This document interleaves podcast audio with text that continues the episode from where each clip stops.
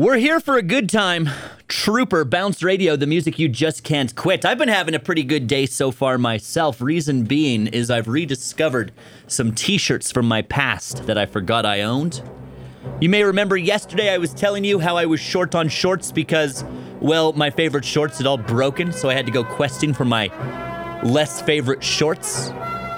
I went questing for them in my laundry basket. It's important to note my laundry basket is entirely full of clean laundry that I never wear. Most of my day to day laundry lives in the dryer because I live alone, so I just grab it out of the dryer. The dryer's in the same room as my shower, so it's efficient. And the floor, if you're wondering, is where the dirty clothes go until it's time to go in the washing machine. So, anyway, while discovering my less favorite pairs of shorts yesterday, I spun up a couple layers of the laundry basket. Some shirts that had slipped to the bottom were now at the top. So this morning, while getting dressed, I saw something I treasured once and forgot I owned my Clutch t shirt.